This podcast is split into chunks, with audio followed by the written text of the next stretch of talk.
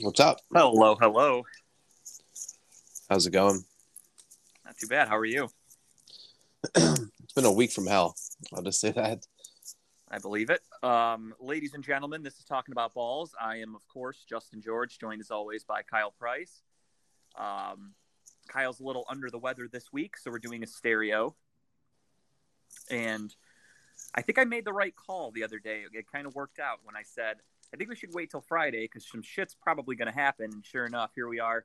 Friday night, the Browns Raiders game has been rescheduled to Monday because of a ridiculous amount of COVID cases happening not only to the Browns, but in the NFL overall. So it worked out. I, I had a weird feeling that some shit was going to happen. Yeah, I mean, I think we were both hoping for it, though. I mean, all this, I mean, it's just like every day, it's like two more players, three more players. It's like, I mean, wins enough. Like, someone throw the white flag in already. We give up. Yeah, I mean, I was, I understand completely. I'm, I'm all for the next man up mentality. But when you hit the point that the Browns have hit, and even the Redskins, or I'm sorry, the Washington football team, um, with teams like that, I, I look at it as there's just really nothing you can do when you're down to a fourth string, third string quarterback, guys that don't really take snaps, that get no reps with people. Uh, it, it's a huge safety concern for the NFL because you have guys that have never played together going out there and playing not in a preseason game where guys take their feet off the gas. This is a legitimate NFL game. These guys could end up getting seriously hurt because they're not on the same page. And I think it, it, it's also it's a prime time Saturday game. The NFL was putting a lot of eggs in the basket of it. Uh, ratings were probably going to be really good. However, do you really want that product to be this piece of shit game with nothing but backup? right. I mean, I was, I was, I wasn't even worth watching. Some of these players to, that we're going to be playing is like this is not even worth watching. It's gonna be embarrassing. I mean, this team's gonna be able to throw all over us, run all over us. I mean, it's it's gonna be horrible. So I don't know. I mean, not that I'm saying we're not going to get. There's no guarantee that we're going to get that many players back on Monday, but there's a better chance now. Yeah, I mean, there's already with the new protocols in place. There's already um, reports that some current listed players have already passed the new requirements. They've already gotten the multiple negative tests. They're already allowed to come back, um, which is great. Do you know who, or we don't know yet? Um, not off the top of my head. Um, let me sit down here. There was a report earlier that said a couple, a couple of Rams players and a couple of Browns players passed, and I, I know OBJ tweeted from the Rams' perspective. He just said negative with a smiley face in a post because he must have gotten the negative test that was required for them. Um, for the Browns, some guys that could have already passed initially because they've been on the list for over a week, and that's Anthony Walker and punter Jamie Gillan they both were cleared today. Um, but again, those were guys that tested positive over a week ago. They missed Sunday's game, so that's not right. to say that they wouldn't have passed in general. So I'm not sure if anybody from the the, the this week of list lists has uh, gotten the negative test yet. But and the and I the new rule is what? There's just one negative test is needed and no symptoms. I think it's if I'm not mistaken, it's two. They have to be back to back. So if you take the rapid test and it's negative, you then take like the the better test immediately and if they're both negative and you're asymptomatic you get to play it's something weird like that hmm interesting. Yeah i mean it's, it's a fucked up situation. There's really not much the nfl can do at this point because i mean there's a lot of raiders fans and, and eagles fans that are pissed off because these games are getting moved. And they're complaining saying you know it's supposed to be a forfeit. We're not supposed to postpone games. But the rule was pretty clear that it's for if a team has an unvaccinated outbreak, they would not postpone it and they would make the team forfeit. And then the other right. rule was if there's an outbreak with vaccinated players, if the NFL could not postpone it, there was just no way to do it, they would then forfeit the game. However, they, they found middle ground. The Browns will play the Raiders Monday at 5 o'clock. The uh, Washington football team will take on the Eagles Tuesday, and then also Tuesday, the Rams will take on the Seahawks. So three games got pushed back because of COVID outbreaks. Um, it's gonna be which, a very short know, week for the Browns because they have to play again on Saturday. Yeah, there was actually a tweet from Field Yates from ESPN who said that with this starting tomorrow, in eight days, or I'm sorry, out of 10 days, there will be eight days of football. And I couldn't be fucking happier with that. All I've got nothing else to do, so just watch football Yeah. all the time. I'm good. starting next, uh, starting tomorrow, actually, um, only next Wednesday and next Friday do not have NFL games. That's crazy. That is crazy. So I'm very excited for that. Um, but let's get right into it. We did have a week that was that was week 14 in the NFL. Um, the Browns took on the Ravens. The Browns looked relatively good in the beginning, and then, as is tradition, let them back in. Thank God it was not Lamar Jackson behind center because I truly think if Lamar Jackson never got hurt, the Browns don't win that game. So I don't know. Their backup looked pretty damn good though. He he did, but I think Lamar Jackson's a little bit better than him. Not saying Right. as you know, I'm not a huge Lamar Jackson fan, but if we were letting, um, what was his name, Tyron Hunt- Huntley? I don't even remember his fucking name. If we yeah, were Huntley, him yeah. destroy us like that, then imagine what Lamar Jackson would have done if he, you know, they took the the the pads off of him, if you will. They let him run a little wild because he was struggling in the in the beginning. I mean, I'm I couldn't have been happier that the Browns were able to shut him down again. But I don't know. Maybe Yeah. maybe things wouldn't have been different. Maybe the Browns would have actually blown him out. You never know. Anything's possible any given Sunday. But all it, all that matters is the Browns win. We blew an onside kick that would have sealed the game, and we we made it interesting because when you have a kicker as good as Justin Tucker, I mean they could have gotten to midfield. I'm not gonna lie to you, I would have been really fucking nervous if he was gonna blast a field goal through. He's poor guy. He picked on the fullback. he kicked right, yeah, I mean, right, right at him, and the guy wasn't even paying attention. He knew what he was doing. It literally That- that's a- reminded me of the movie The Water Boy, where they have to kick the onside kick in the Bourbon Bowl, and the kicker looks around and he goes, "All right, who is it? Who is it?" And he sees a guy shaking, and he goes, "There's you. and then he kicks it right at the guy, and the guy drops it, and it's like, "Oh shit!" He did that to Andy, Andy Janovich. He looked at him and he's like, "This guy is a fucking idiot. Does he's not even looking at the ball?" And then boom, bounces off his shoulder pad for God's sake. What a what a perfectly aimed ball. That was crazy. I mean, just what a Browns way to go. If we blew it because the ball bounced off a guy who's not even looking for it, and Kevin Stefanski's defense, oh, I'm sorry, not even Stefanski. Stefanski was like, I haven't had a chance to talk to Stanton about this. So, or not Stanton, I'm sorry, um, Andy Janovich. He's like, I haven't had a chance to talk to Janovich yet. I'm going to, you know, find out what happened. And there were other guys, ex NFL players, that were like, yeah, a lot of times the front row, you, you expect the ball to go past you, so you're not really thinking about it. But he should have had a little awareness. So it was definitely Right, like he was he was in there just to be a blocker, basically. But he she needs to have his eyes on a swivel. You know, Of you have course, to yeah. imagine the ball's coming at you somehow. Somehow, maybe. It- It's literally like being imagine being an offensive lineman and the quarterback gets strip sacked. You have to have a little awareness to try to pounce on the ball just in case. You can't just look at the clouds and stare at the birds and go, "Oh well, fuck it. What do I care?" Like that's not my position. Right. Um, but yeah, so we'll recap week 14 here really quick. Last time we recorded. Uh, I mean, our, our, our take for the uh, the Thursday night game last week was actually pretty good. Steelers Vikings. The Vikings ended up coming away with the victory, but Pittsburgh definitely made it close in the second half, and Mhm. probably had some people a little nervous. Well, I mean, my Minnesota Vikings came through. That's all I'm saying. I was happy about it. Oh yeah, I mean, who doesn't love watching the Vikings lose? But I mean, Dalvin Cook, man, he ran all over them. Jesus. Yeah, he was excellent because the biggest thing for me was Kirk Cousins is known for being very bad when it comes to primetime games. Under the big under the bright lights, he's known to fail. So that was kind of going into my thought process. Um, another thing that I had mentioned, and I know Chipper gave me some praise for this, which I don't want Steeler praise ever. Uh, TJ Watt does make a huge difference for that team and that that overall, just the entire team. He is such a momentum changing type of player. And he ended up getting hurt in that game and he left for a while and he wasn't 100%. And I think that that had a, a lot to do with it also because if he was 100%, as we've all seen, he's definitely a game wrecker. Um, so my, my thought process that I went into picking them was partially correct they they made it a game. First half was ugly, but they made it interesting, and that's that's Pittsburgh. I mean, that's a veteran team with a really good coach in Mike Tomlin, and you know nobody has any faith at all in um what the fuck I don't even remember his fucking name, their head coach, Mike Zimmer uh, of the Vikings, or Kirk Cousins for that matter.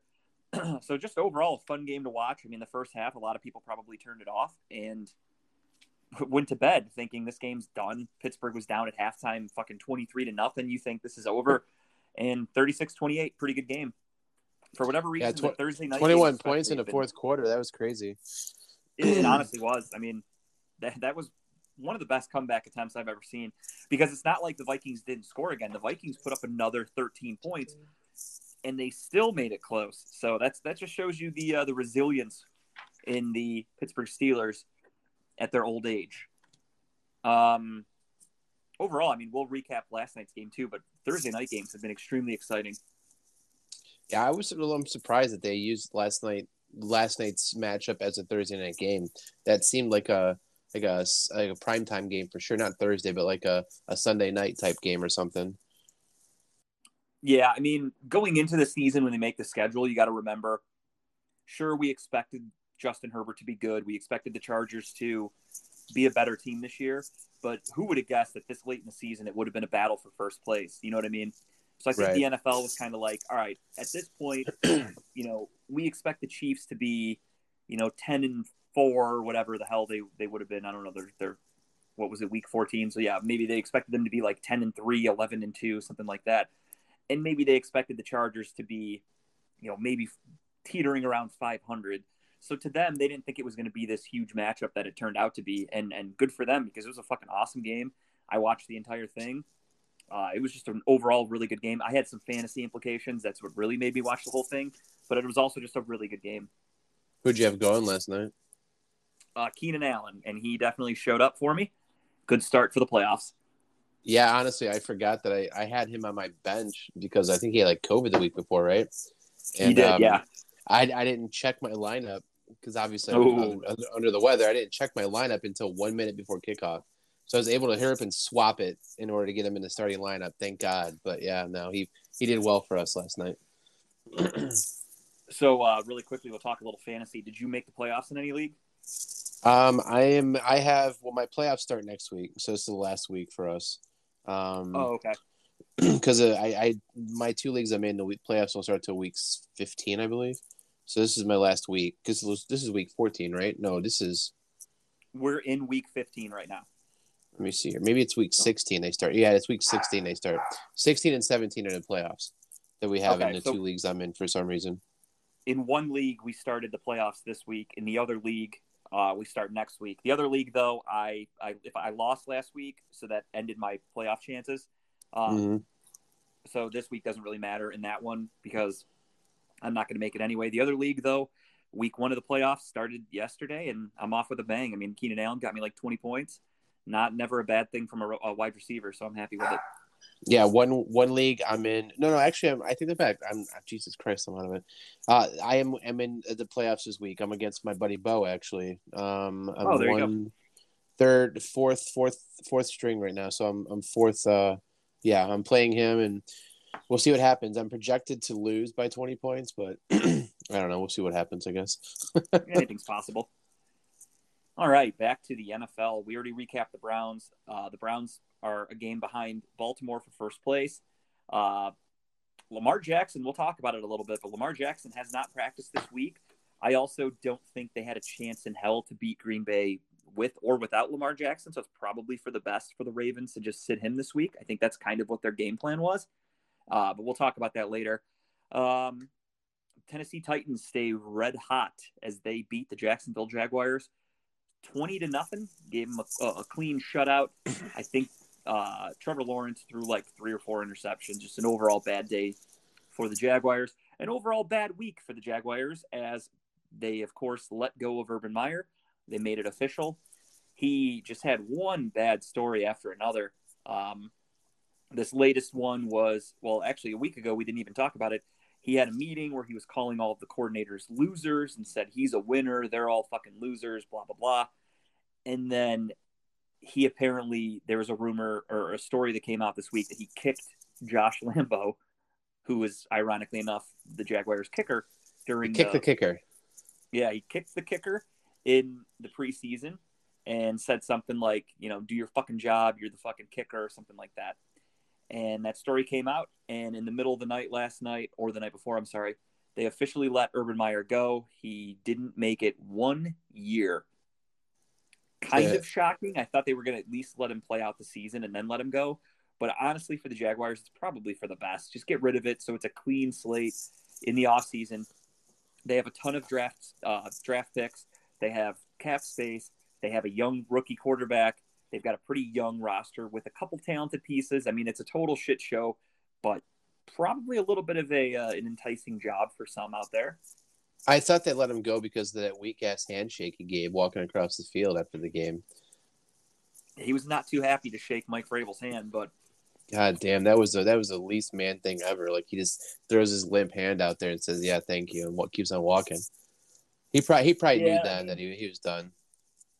Yeah, Urban Meyer was he's he's a character to say the least. I mean, you go from basically being a god in college to where as long as you're winning at a huge program like Ohio State, like Florida, etc., he was a he was a living legend. He he could do no wrong. And now he goes to the pros. And even before he went to the pros, he was on TV. People loved him. And now it took him 13 games to tarnish his leg- legacy completely, in my opinion. Uh, I don't think you come back from this. It's going to be tough for him to find work because of the stories. You had him uh, groping a woman, albeit not illegal, groping a woman on camera while he's married. He abandoned his team. You have the the kicking the kicker story. You have the calling people losers. It's just it's a shit show. The rumors say that the Jaguars players, after he got fired, all texted each other the peace sign emoji, as in like peace, get the fuck out. They're all happy that he's gone. Uh, for me, again, like I was saying, it'll be tough for him to find work. I can't imagine ESPN or ABC or somebody like that will hire this he'll be, guy. Who, he'll be he'll be coaching again in two years, I think, uh, like a college football program. He might have to start from the bottom though, because what big program is going to take that guy with the kind of backlash he's going to get? Don't even don't forget when he first took the job for Jacksonville, he hired the strength and conditioning coach who had a bunch of red flags, and he ended up having to fire him and acted like he didn't know anything about his history. I don't I don't remember exactly what it was that the guy was doing, but or had done. Oh, the ra- he was he was the racist guy. Yeah, that's what it was. was that's racist. what it was. Yeah. So you know, just nothing but bad decisions from Urban Meyer. I mean, he either wanted to get fired in the worst way and mission accomplished, or he's just a fucking idiot. And when you're not the king of the town like you are at a college program, you you know it's the NFL. You got to nut up or shut up, and he definitely failed, and he failed miserably. the Urban Meyer era over after 13 games. Who saw that coming? I thought he'd make it 17. Next up, you have the Chiefs taking on who the Browns are playing this week eventually, the Las Vegas Raiders. The Raiders started the game off by doing their pregame pump up speech on the Chiefs logo at midfield. Safe to say that pissed off some of the Chiefs players. And the Chiefs went out and did not take the foot off the gas. They won 48 to 9. The game was never close. the Raiders got absolutely fucking embarrassed. They are a mess. The quarterback of the team, Derek Carr, he came out after the game and tried to defend it I mean, I get it. He's a good guy. He's trying to keep his teammates' spirits up. And he goes, you know, it's okay to take a bad loss with that as long as you come out of it with some character. And like, he's just, he's trying to put a spin on it. And you need to come out and be honest. and You need to be like, hey, we got our asses kicked. We were embarrassed. We should have never gone on the, the, the logo. Um, it was a bad move. We looked awful. We need to regroup. Instead, they're trying to still put a silver lining on it. And just, you, you can't spin that. 48 to 9. That's fucking embarrassing. I didn't even see the logo thing. Yeah, I, I didn't watch many games last Sunday being in Chicago, but um, I didn't see the logo thing. That's crazy. What a bunch of idiots. Yeah, they decided to, to pump the team up by doing their pregame speech and everything on the Chiefs logo at midfield. And hmm. it's safe to say it backfired. I'd say so. I mean, Kansas City's playing out of their mind these last couple weeks. It's like they, they yeah, hit I that mean, stride they, now their first few weeks they were a, a dumpster fire and there were a lot of cleveland fans and like cleveland radio people that i listened to that were loving life they were shitting on the chiefs and they were saying oh you know how does it feel everyone you thought you were going to the super bowl blah blah blah and kansas city turned around they have a top five defense as of late um, they're shutting everything down They their offense has stepped up. They're they're back to the huge plays as we'll talk about when we talk about last night's game. But yeah, I mean, again, the the Chiefs can score at will and they can shut teams down when they want to. So good for them. They are figuring some shit out. And I knew it was only a matter of time. That was a team that I picked the Chiefs most weeks this year when we did our pickums. And every time I said the same thing, I'm like, I, I'm, I don't think this Chiefs team is dead and ready to be buried. They're going to turn it around eventually, and I'm going to keep picking them until they prove me wrong. And sure enough, they they turned it around. Our future quarterback Derek Carr looked pretty good though in that game. His stats are pretty good. Derek Carr can sling it, man. I mean, I like the guy. he is definitely not a bad quarterback.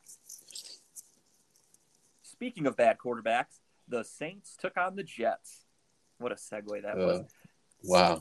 Um, Taysom Hill, I mean, kind of an embarrassment as, as a quarterback, in my opinion. But Dude, I'm not gonna I, bad quarterback, Right. sure, but he's a fantasy.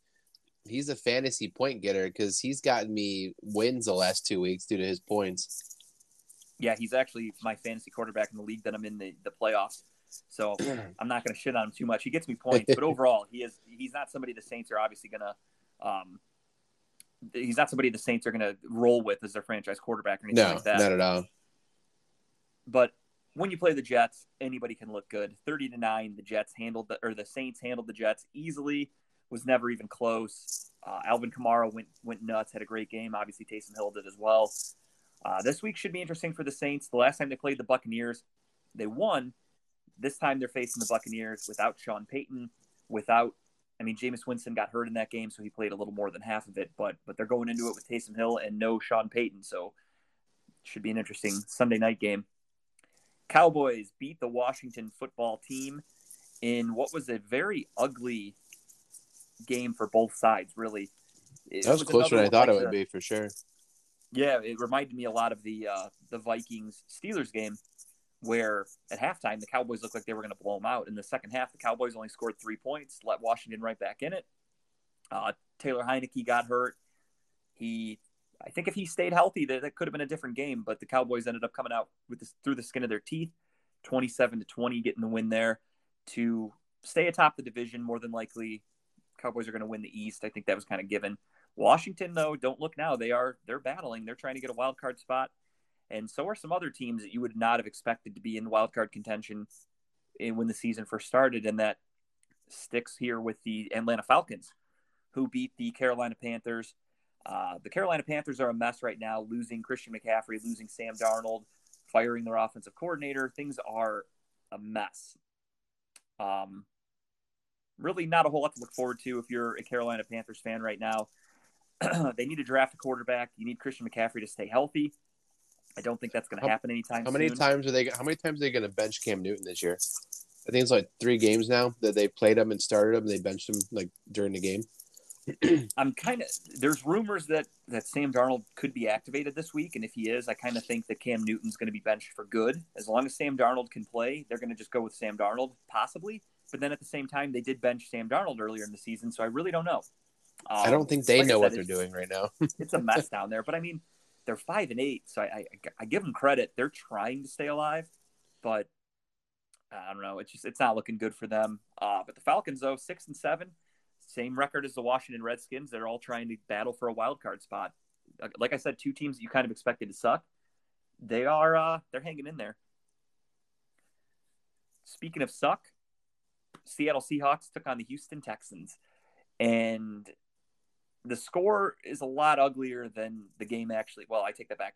The score makes it look like it was a blowout, but it really didn't. The Seahawks didn't pull away till the second half. Uh, going into halftime, it was 16 13 Seattle. And then Houston decided to not score again. And the Seahawks put up another 17. So 33 13, the Seahawks win. As I say every week, every win the Seahawks get moves that Jets draft pick back a little bit. And that makes me happy because I have friends that are Jets fans and I have friends a friend that is a Seahawks fan. So seeing his team win makes him happy, even though it means nothing. And then seeing that draft pick for the Jets go back makes them a little sad. So it's kind of bittersweet, but it's fun for me. I'm excited to see it continue. As the Seahawks, I think, play the Rams this week, if I'm not mistaken. I believe so. Yeah, yeah, that should be a, a loss right there. So Next up, we have a team that the Browns have beat head to head, and well, two teams they've beaten head to head technically. One of which, though, same record as, as the Browns, battling for a wild card spot. The Denver Broncos beat the Detroit Lions, thirty-eight to ten, pretty much an ass beating. Um, Demaryius Thomas, I don't think he passed away after we recorded last week, so we didn't get a chance to talk about it. Uh, Demaryius Thomas passed away last week at 33. The Do we figure out why yet, or just he found dead in his home? I mean, he had a medical condition. Apparently, he had he suffered from seizures and stuff like that. They haven't officially given the uh, cause of death, but I'm assuming it's going to be something related to his health because I guess he was known for his not known for, but he was known to have like a seizure issue. So that it's a shame. Yeah, I mean it's a bummer. They said that he was supposed to go somewhere, and his driver came in the house to find him, and he was dead in the shower or something like that. So, you know, 33 years old, I think he was, ex pro athlete and a really good one at that. So it's not like he was some. Yeah, he's like a know, five or out of six time Pro Bowl player and everything. Yeah, Yeah, he he was was pretty damn good. Everyone very very famous for that catch he had against the Pittsburgh Steelers from Tim Tebow, uh, beating the Steelers, eliminating them in overtime. Classic moment for me as a Browns fan. But the, uh, the Hey. Broncos honored Marius Thomas by winning. They actually it was kind of cool. I don't know if you saw it. They came out their first play of the game. They only had ten guys on the field when they were on offense. They honored him by like making him the eleventh man. Oh, that's awesome. No, I didn't see that. It was pretty cool, and it benefits when you play the Lions because obviously they, they probably could have played with ten men the entire game and still won. Next up, the San Diego Superchargers. I, I'm sorry, Los Angeles Chargers. Um, beat up the Mike Glennon led Giants, who will give them credit. They they hung tough a little bit, but the Chargers were no match. Chargers are a very good team. Um, Justin Herbert, I don't know if you saw that deep ball that he threw. What a beautiful fucking pass. Uh, he just gets better week by week, and the Chargers look like a legitimate team. At eight and five, they won thirty-seven to twenty-one. The Giants are a mess. Um, it's going to be interesting to see what they do in the offseason. I mean, do you keep Joe Judge? Do you keep Daniel Jones? Do you keep rolling the dice with Saquon Barkley, who can't stay healthy? Do you eventually just blow it up? I think they they're in a said that Joe spot, Judge is is spot safe right now. I think that someone like a report I read last week that they already Yeah, come I out and saw said that he's too, he's here. I've seen that a couple times from Matt Nagy. So part of me thinks that when you hear that, doesn't necessarily mean it's going to be true. Um, but we'll- you know, who knows? Anything's possible. Maybe Joe Judge is safe, and they do have some sort of plan. Uh, but if it were me, I'd probably look to move on. But it's not. Do you think? Uh, do you think? Bar- do you think Barkley's career is over? I mean, not over, but I mean, he's not going to be the same back he was his first two years in the league. I don't think ever no, again. I think I agree with you. I think he essentially at this point, I hate to say it, but he reminds me a little bit of Christian McCaffrey now. I mean, Christian McCaffrey's missed more games than he's played over the last few seasons, and Barkley's kind of looking the same. And Barkley, when he does play, is a lot less effective. The, the weird thing is though is does that have to do with the shitty quarterback situation with the bad? They have a really bad offensive line, so I don't know if it's scheme fit that him to be shitty or if it's just a deteriorating running back that's just no longer as valuable as or as as gifted as he was a couple of years ago. It's really hard to tell. Um, but from what I've seen, I mean, Barkley's shown some flashes, but I just I, I don't think he's the same player, nor will he ever even be close. It has to be just the workload for him, right? I mean, he's he was given the so many times, like he's the only running back, and that's why we're so thankful that Chubb has someone to spell his like runs off of, um, because he doesn't get overworked that much. But it's just crazy how much he went downhill so quickly. Yeah, he's almost like a an advanced, uh, what the hell's his name? Todd Gurley. If you remember Oh, Todd yeah, Gurley, he- absolutely. he, he got more touches than anybody. Kind of looks like what's happening to Derrick Henry. Derrick Henry gets the most touches in football by far, and he he knock on wood for him, he had stayed relatively healthy up until this year where he got hurt, and now the rumors are that he could be back soon uh, from his foot injury. You never know. But at the same time, if you rush him back and that injury starts nagging and it, it, it gets worse, you're really fucking him up for the future because he's a not getting any younger, and when you're a, especially a running back, the more hits you take, the more miles you put on that body, the harder it is to recover. So if these injuries start piling up for Derrick Henry, who, like I said, at one point had never really been injured, uh, I think you're playing a dangerous game if you're Tennessee, but I also do understand the urgency that Tennessee has to have Derrick Henry because he makes your team so much better.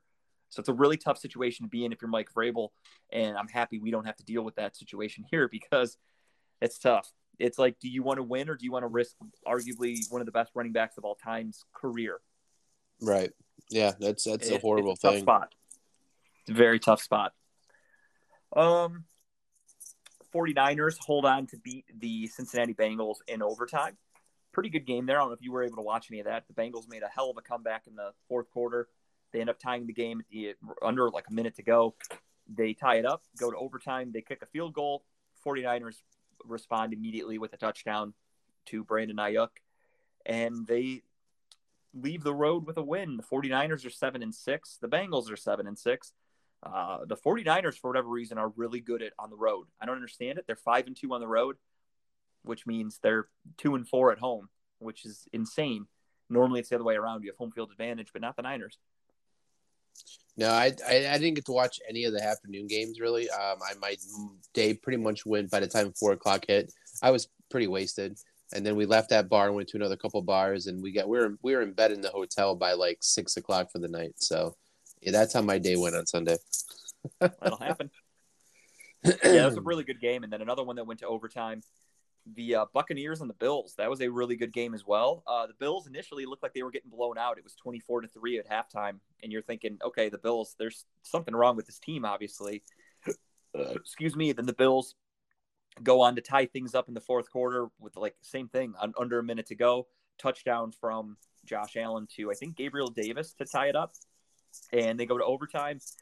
Buffalo never sees the ball, I don't think, if I'm not mistaken. And Tom Brady throws a little slant to uh, Breshad Perriman, the ex ex Brown. He had a cup of coffee here, and he takes it 50 yards on a slant route, touchdown, game over. Tampa Bay wins. They're 10 and three, which is surprising because, I mean, we expected Tampa Bay to be really good, and they've looked okay this season, but they've looked beatable. And at the end of the day, they're 10 and three, which is, it's just weird. It doesn't feel like they're 10 and three, but they are. Uh, is Buffalo a team? Is is Buff? I'm sorry. Is Buffalo a team you fear anymore? I mean, it just seems like they're not. I don't know. It seems like they're there, but they're not there. You know what I mean? Like they they're they're in every game they play, but they just don't have enough to pull it off. Yeah, I mean, I think losing Tre'Davious White was a huge loss for them, or Tre'Davious White. I'm sorry. Um, losing him was a huge loss. I mean, that's one of the best corners in football, and they lost him for the year to a torn ACL, and I think that's really hurt their defense. One of the things they prided themselves on was their their great defense. And then Josh Allen, I mean, don't get me wrong, they, they scored 27 points against the Tampa Bay Buccaneers, you know, superior defense on the road. Their biggest issue, though, is they do not have a a, a, a good running game, a consistent running game. And I think that really is going to hurt them down the line. You have an iffy defense and you have a one dimensional offense. So, no, I don't think the Bills are really that big of a feared team. Um, from my perspective, and this isn't just me bashing the Browns, this is just being reasonable. If we did play them in the playoffs, though, I would I would be very afraid to face them just because they do have the ability to score a lot of points. And as the Browns have showed over the last few weeks, don't get me wrong, we scored what 24 points on Sunday, but seven of those came from Myles Garrett. We had a defensive touchdown. Offensively, we're still not able to score more than 17 points. We're really struggling on offense still. And for me right now, any team that can score kind of scares me a little bit. And that's even with the Raiders. The Raiders aren't a very good team, but the Raiders can score. Our defense has played very well. So that's the one thing in our corner. But at the same time, if our defense has a slightly off day, like they did in the second half against the Ravens, if we let a team like the Ravens with a ton of backups, they they are one of the most injured teams in football. If you let a team like that score at will against you, imagine what a, a much better team would do against you. And our offense, as far as I'm concerned, I don't think can keep up. So I, for me, the Bills against the Browns scare me, but the Bills going to the Super Bowl, depending on their route to get there, don't scare me. Like I don't think they would not beat the Chiefs. I think they would probably struggle to beat the Titans. Uh, just off the top of my head, probably the Chargers could beat them. Just some AFC teams off the top of my head.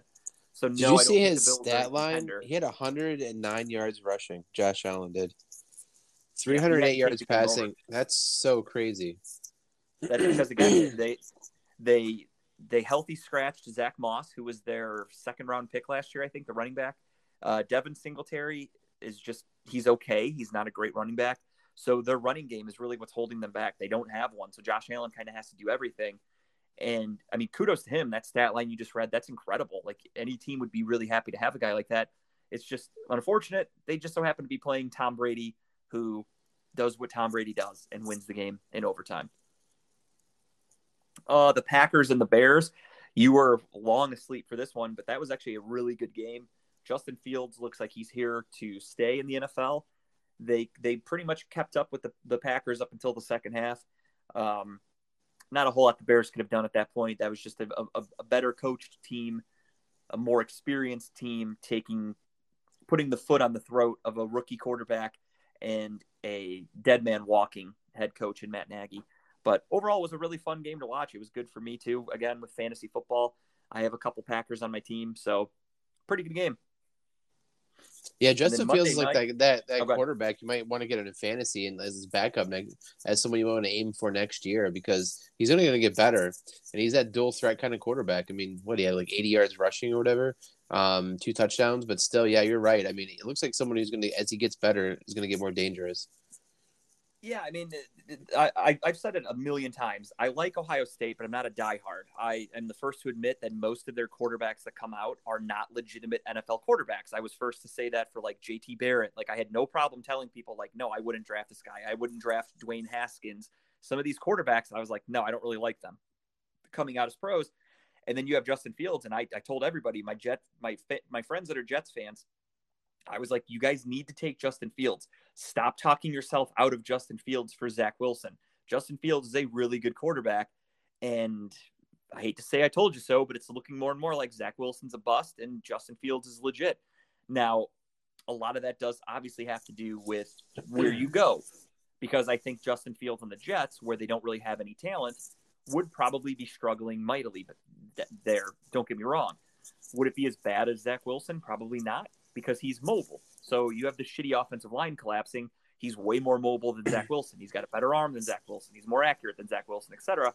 So I think he'd do a little bit better, but I also think there's really no one that could succeed in Jacksonville or with the Jets currently. Those teams are just what, way too depleted. The one thing I like about him is like watching his highlights right now. Just um, you click on the game, they show the highlights on NFL.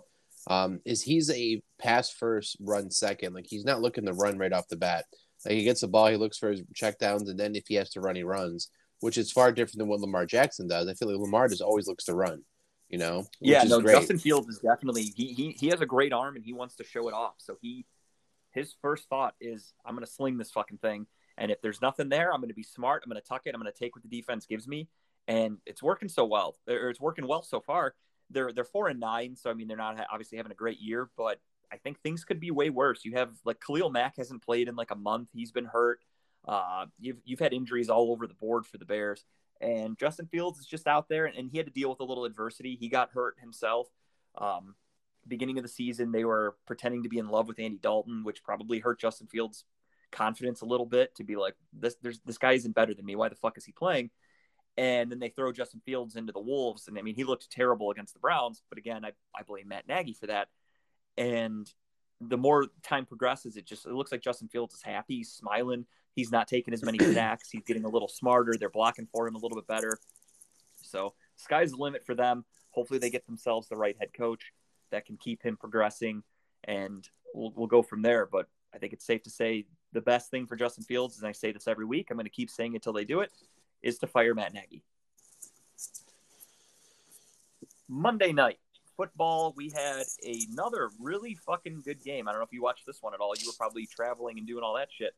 Um, I just got home. Hosted, I'm sorry, the Cardinals hosted the Rams. Monday Night Football. Kyler Murray goes out there, puts on a pretty decent performance, but Matthew Stafford says, yeah, I've been getting a lot of shit talked about me. I'm going to prove a couple people wrong. And he goes out there and wins the game for the uh, LA Rams. Odell Beckham Jr. again scores a touchdown, consistently scoring and getting up, getting yards and catches for for the Rams. Uh, safe to say, weird how that happens. problem in Cleveland. I think it's safe to say that. Um, big news though out of the Cardinals camp. DeAndre Hopkins is undergoing surgery for his knee, and they said at the earliest he might be able to come back for the NFC Championship game. So they're going to be without DeAndre Hopkins for the foreseeable future. Arguably one of the best wide receivers in football, if not the best. So that's a huge blow to that offense, in my opinion. What's it? What he did? What what did he, what did he do to his knee? So he's been battling a knee injury for a few weeks now. He missed a couple games. he came back and played on Monday, and apparently the report I saw said he he was getting a second opinion on Tuesday, and the last report I saw said he's having surgery and it's going to take him, you know, most likely, assuming the Cardinals won't get to the NFC Championship without him, it's going to take him out for the rest of the season. Damn. That is unfortunate. So that is a, yeah, it's a bummer for them, but you know, what are you going to do? Shit happens, injuries happen. It just so happens that he's the best player on their team, but arguably, and they're without him. That's going to hurt Kyler Murray's playoff or, or MVP chances, in my opinion. And I think it's going to go to one of the old men. It's either going to go to Aaron Rodgers or it's going to go to Tom Brady this year. Those are those are the two the two favorites as of right now. I think. They they are yeah. All right, we'll switch gears a little bit. Talk a little football or basketball. What the fuck? We already talked about football. Um, Kyrie Irving. See this news? Yeah, I was actually gonna. I was gonna ask you about that. Like, they're gonna make him a part-time player, huh? That's interesting. Yeah, very weird. They it took them this long to decide to let Kyrie Irving play road games only, which is weird. I've never heard, I didn't think that would be a thing. It would be kind of funny to me if if opposing teams say, "Well, we'll do you one better, and we're going to now make vaccines mandatory to enter our facility." Right. I mean, they have the power to do that, so why not do that? I mean, if you can prevent a really good player from playing, why not use it to your advantage? But see, there, here's the thing that makes me question. It's like I, the owner came out. I, I could have swore was it the owner? I thought the owner was the one that came out and said no, like you need to get a vaccine, or you're not playing, you know, at all. So what made them change course? Uh, I think it might be a little bit that they're just seeing how the season unfolds and seeing that they kind of need him. Don't get me wrong, the Brooklyn Nets are in first place in the East. They're playing pretty well. Um, I think part of me is just this is their way of easing him back in this is their way of hoping that the the restrictions get lifted for the the mandatory vaccines come playoff time. So Kyrie will be allowed to play. So for the time being, they're just going to have him play on the road game so he gets acquainted with his team. And because I mean, imagine if they they lift the mandate in April and it's playoff time and they go, all right, Kyrie, you haven't played basketball in a year. Go out there and play and be great in the playoffs. I think this is their way of trying to ease him back in But again, as we said, I mean, unless there's players out there that refuse to get vaccinated, which I haven't heard anything yet because to my knowledge, there have been, you know, most teams have played in New York already this year, and that's the state where you have to be ma- mandatory to be vaccinated to play. And I've yet to hear anybody not play from a starter, like all star perspective, like a, a key player. I've yet to see anybody that didn't make the trip or didn't play in a game because of the vaccination issue. So it's really kind of just Kyrie against the world which is how he likes it, the flat world that it is. And I wonder if every other team would just say, fuck it, our stadium's going to be mandatory vaccine. But then again, you're hurting your your fans and your money that you're putting in your pocket. Is it worth it to keep Kyrie Irving out of your out of your stadium? To me, yeah, you can't put a price on a championship. And if Kyrie Irving can't play, that really hurts the Nets' chances at a championship. So if it's me, I make it mandatory until Kyrie Irving gets vaccinated, and then once he gets vaccinated, you lift that restriction. But until he does, I fucking say do it. I, I, I want to see if someone does do that. It'd be hilarious. I think it'd be really hilarious. yeah. So I mean, it's going to be interesting. I don't know what's going to happen of it, but that's just the, the the news that I just saw. Um. Here we go. Let me see here. Yeah, it just says right here having Irving back for road games is something Nets owner Joel Tsai, general manager Sean Marks, and coach Steve Nash were fully supportive of. Irving has been eager to return to play in teams' away games, sources say. Irving, who last practiced regularly with the team during the first week of training camp back in September, can start practicing at the team facility, although it remains to be seen he when, when he will be able to practice with his teammates. So they're allowing him to go practice at the facility, but he's just not allowed to be with his team really weird situation going on there. Um, I don't know. Um, All because here he won't go. get the vaccine, huh? That's crazy. The circumstances have changed dramatically for the Nets since their owner, Marks, and the team made a collaborative decision to not have Irving be a part of the to not have him be a part-time player back in October.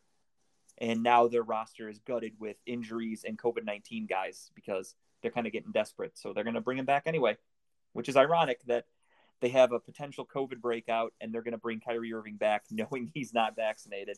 Seems like a recipe for disaster in my opinion, but What knows? do we We'll know see. though? No, it's okay. Let it go. Yeah. I only saw Myles Garrett, who's one of the freakishly gifted, chiseled men that I've ever seen. He is in the great, weirdest shape I've ever seen a human that can move that like that. Get COVID, and it affected his oxygen so much that it it it really hurt the second half of the season. And the Nets are going to allow an unvaccinated guy whose sole job is to run up and down a court full speed and need stamina and oxygen, etc. They're going to risk him out there. So to them, the greater the greater good is winning a championship, and Kyrie Irving's health to them is a non-issue. Or maybe it's We'll their see. goal is to get him to get COVID so he realizes how important the vaccine is.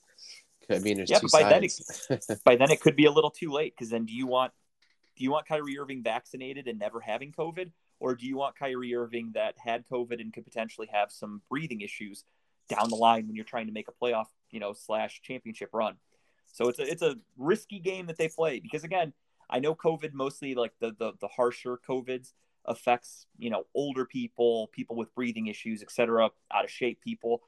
But when I saw Kyrie, or, or I'm sorry, not Kyrie Irving, when I saw Myles Garrett say that it, you know, he he had trouble breathing afterwards, it really affected his oxygen. That's where I went. That guy's a, a top shape of any person in the world, and it affected him. Imagine what it would do to me, you know, or somebody else, a- an Mhm. average Joe. So Kyrie Irving is in great shape. Sure, he's in NBA shape, but he's not in Myles Garrett shape. So I don't know. It's a risky game they're playing. Risky, risky What- game. when would his first game be back? Maybe they don't know yet. Trying to see when their Uh, schedule as is of right here. now, it says that they have a game against the Trailblazers. Their next road game is December 23rd against the Blazers. So just next week. And then they play on Christmas Day at the Lakers. So he could potentially be playing on Christmas Day against LeBron. That's another reason why they're probably doing it. The NBA is like, hey, motherfuckers, get him on the court. We need people to watch this game. Kyrie versus LeBron, absolutely. So we'll see what happens with that. But that's definitely an interesting thing to follow. Speaking of things to follow in the NBA, the Cleveland fucking Cavaliers, ladies and gentlemen, they are the what are they? The fourth seed right now. Yeah, they Last are I checked, they haven't legit. they haven't played in a couple of nights. But uh, yeah, I mean, they beat the shit out of the Miami Heat. Then obviously this was expected. They beat the hell out of the Houston Rockets, which I, I take that back. Maybe maybe not expected because the Rockets, as of late, before they played the Cavs, were eight and two. I think in their last ten games, they were actually in a little bit of a hot streak. And then they came to Cleveland and they just got embarrassed. I mean, the Cavs were up by like 45 points at one point. They put in all the backups. The game, the score made it look even. It was still embarrassing, but the score looked a little closer than it actually ever was. Um, Cavs are Cavs five game five game winning streak. They're currently eight and two in their last ten games. yes, sir. Eight and two. They are currently sitting in the fourth spot. Um, which realistically, I mean, we have more wins than the Bulls, but because of the losses, the Bulls sit a little bit ahead of us. So, strictly on winning percentages, we're in fourth place. But realistically, I'm looking at us as third place. I'll call it like I see it. Huge game tomorrow night, though. They take on the Milwaukee Bucks. The Bucks played them very well a couple of weeks ago, but the Cavs did have some injuries. Some guys out. Uh, they'll be without Isaac Okoro tomorrow. He tested positive for COVID, so he is now on the uh, COVID protocol list. Um, going to be a, a tough game, but should be a fun one. I'm looking forward to it to see. You know, I want again as we talked last week. I like I love the Cavs team. Don't get me wrong, but I'm sick of seeing them come up short against these good teams. I watched them play the Nets tooth and nail till the end of the game, and they pissed away the game. I watched them play the Golden State Warriors. They had a lead on the Warriors most of the game, and then they let Steph Curry take the game over. I watched them do that to the Bucks. They played the Bucks pretty evenly until the fourth quarter a few weeks ago. If you remember, they they made like a 15 point comeback on the Bucks, and then the Bucks Right. just pulled away. So I'm I'm hoping tomorrow night the the Cavs just go out there and win a game against one of these legit teams. You can do it, Cavs. I have faith. Do it. I need to see that shit though. Yeah, they're just fun to watch, though. I mean, I, I just, I Oh, mean, I've watched more 100%. Cavs games this year than ever in the last maybe two or three years. Just turning it on and watching them play, they look like they're just a bunch of kids playing backyard basketball, having a good time.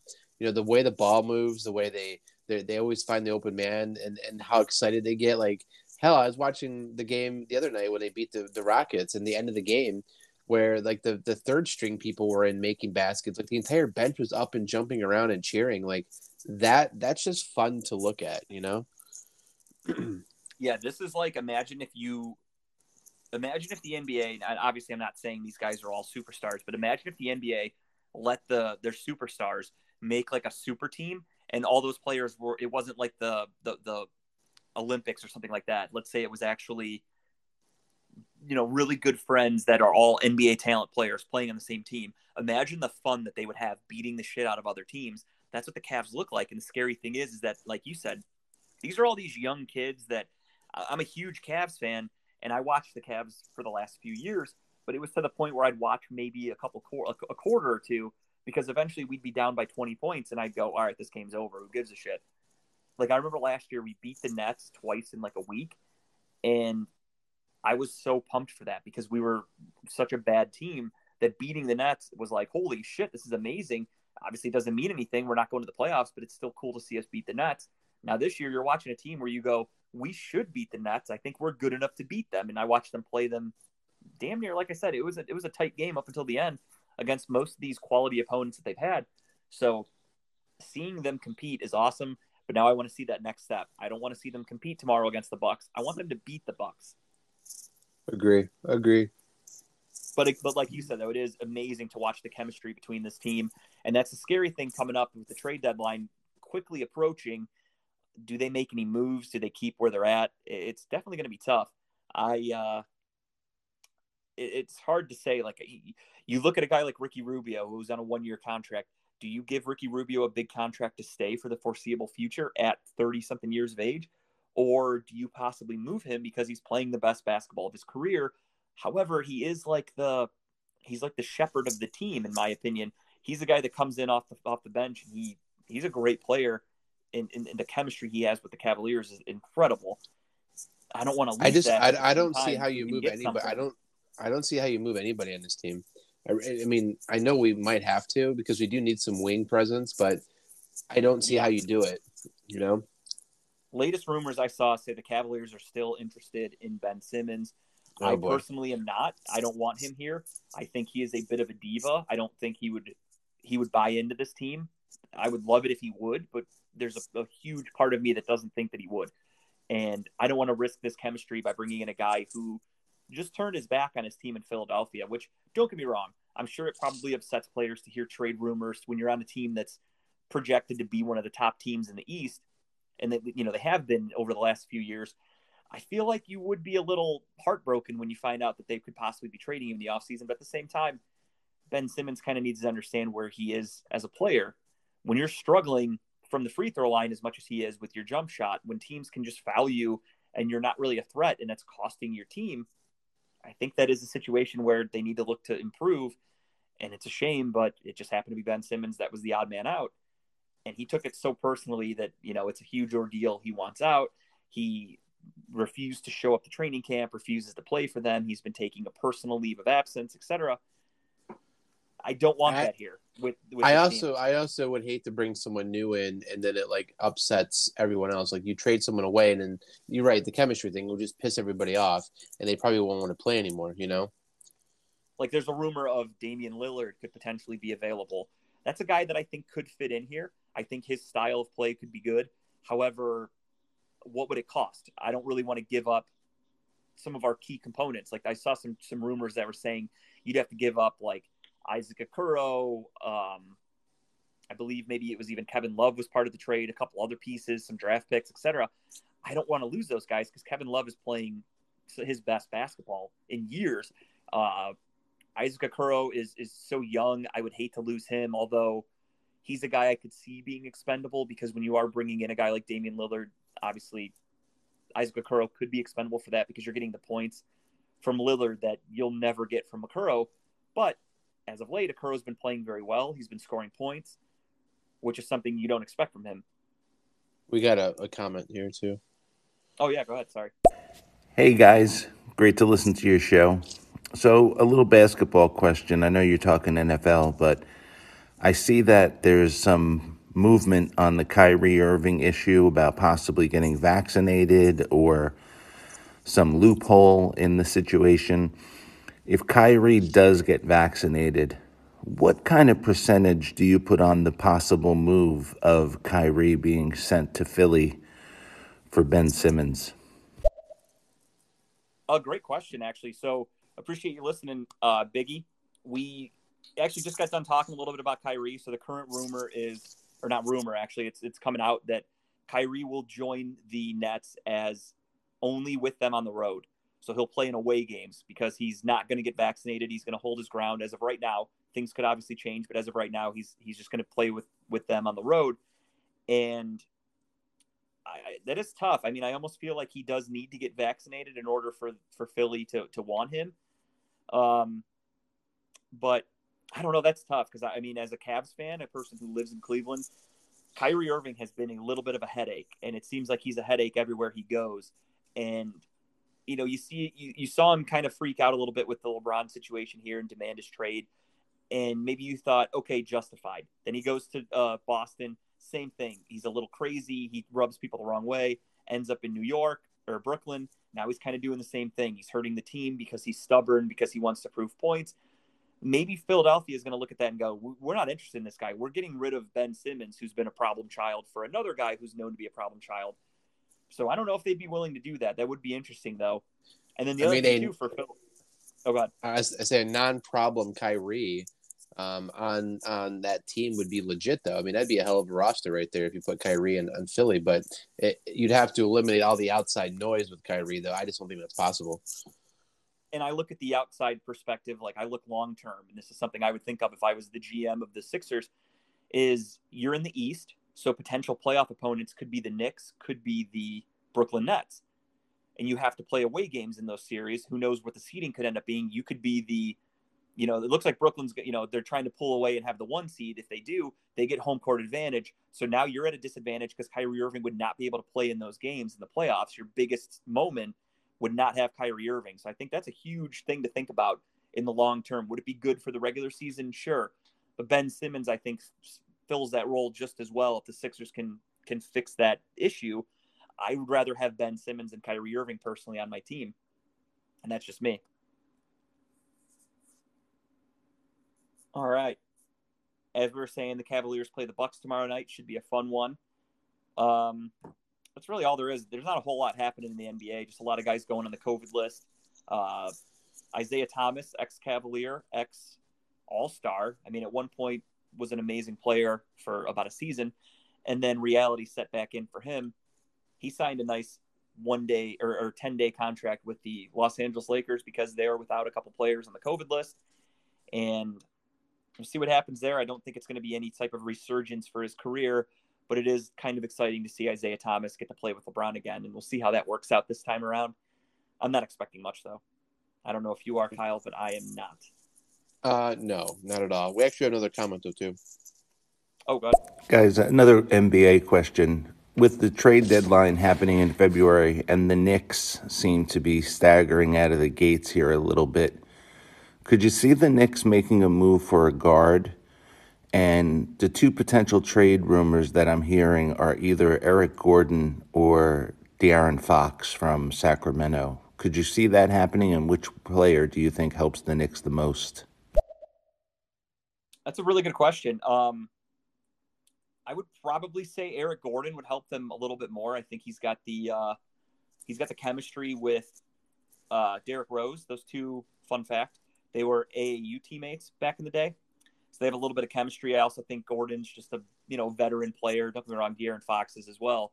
But it, it's looking more and more that their their signing of Kemba Walker was a disaster. They're already. I was just going to say that. I was, was going to say what a mistake Which is that funny was. because yeah, when when they when they signed him, I joked around with my friends that are Knicks fans, and I was you know busting their balls. I didn't think Kemba Walker would be this bad, but I was like, oh my god how did you why would you do that i was just kidding around with them and it turned out to be truthful he's now out of the rotation then they gave a huge contract to evan fournier who is coming off his career year and not living up to that potential again. So the Knicks are a little desperate because they need to make a move quickly.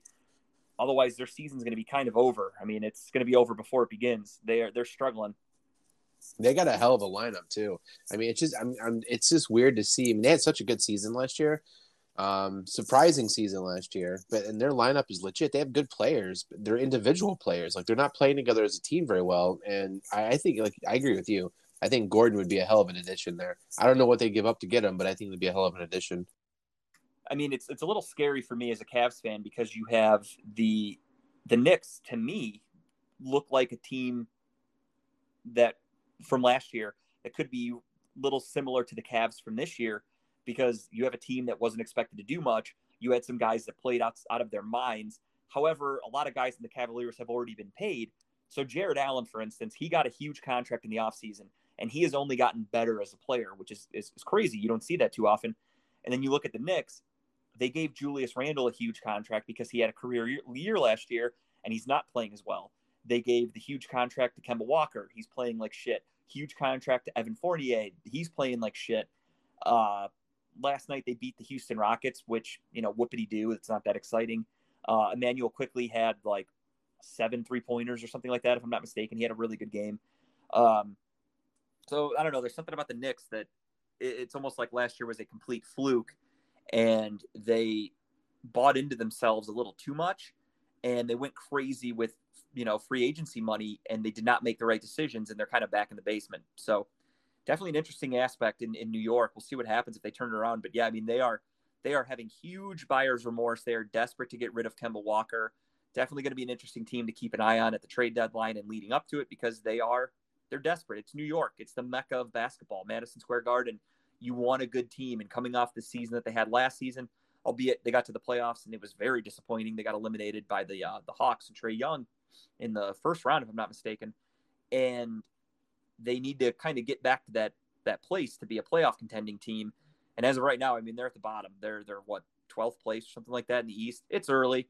Things can turn around really quickly. Every team's within a few games of each other for the most part. So it's not like they're in panic mode, but it's getting getting close. I think if I'm the Knicks. Any college news or anything we missed? No, not really. I was looking at some of that too, but nothing crazy yet. I mean, nothing really worth talking to until March, anyway, so it's okay. All right, yeah, that sounds about right. All right, ladies and gentlemen, that is going to get us to our Week 15 picks, our favorite time of the show. we are going to do it uh, Kyle gained a ground on me, a game on me, ground wise last week. So two games, I, I thought. Was it two? Let's see. Uh, actually, yeah, it was two. I'm sorry, I forgot you picked Cleveland. I thought we both picked Baltimore last week. I rolled with the die. I rolled with the home team. yeah, Kyle gained two grounds, so I am now up by two because I had a four game lead. I didn't do the final math. I'll do that later. Who gives a shit? Uh, yeah, but a two game lead right now for me as we head into week 15. And honor system, Kyle and I both texted each other our picks last night. We both had Kansas City. Uh, again, the main reason we pushed the show back and to do it on stereo, Kyle is ill. He couldn't come over Wednesday. Understandably, he couldn't come over tonight either. And when Wednesday approached, we were going to do a stereo together, and we thought about it. And I was like, you know what?